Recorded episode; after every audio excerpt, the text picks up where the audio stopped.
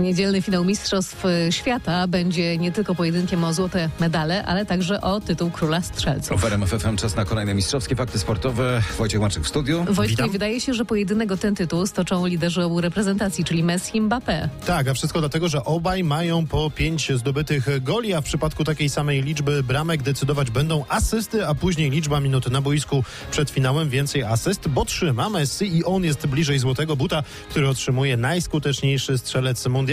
Po cztery gole na mundialu zdobyli jeszcze Francuz Olivier Giroud i Argentyńczyk Julian Alvarez. Zostawiamy na chwilę katarskie boiska, bo udanie drugą rundę Pucharu Europy FIBA rozpoczęli koszykarze Anwilu. Zespół z Włocławka pokonał wczoraj u siebie cypryjski Kervanos BC 92 do 63.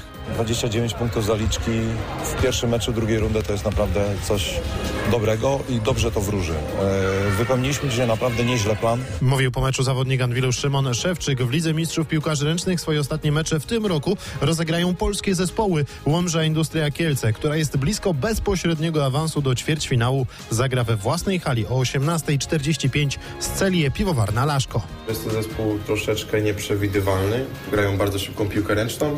Musimy się tutaj spodziewać wszystkiego. Na środku jest Alex Wach, który też y, pokazał niejednokrotnie, że potrafi zdobywać bramki, jest świetnym zawodnikiem. Mówił rozgrywający Kielczan Michał Olejniczak, zaś Orlen Wisła Płock zmierzy się o 20.45 przed własną publicznością z mistrzem Chorwacji RK PDD Zagrzeb.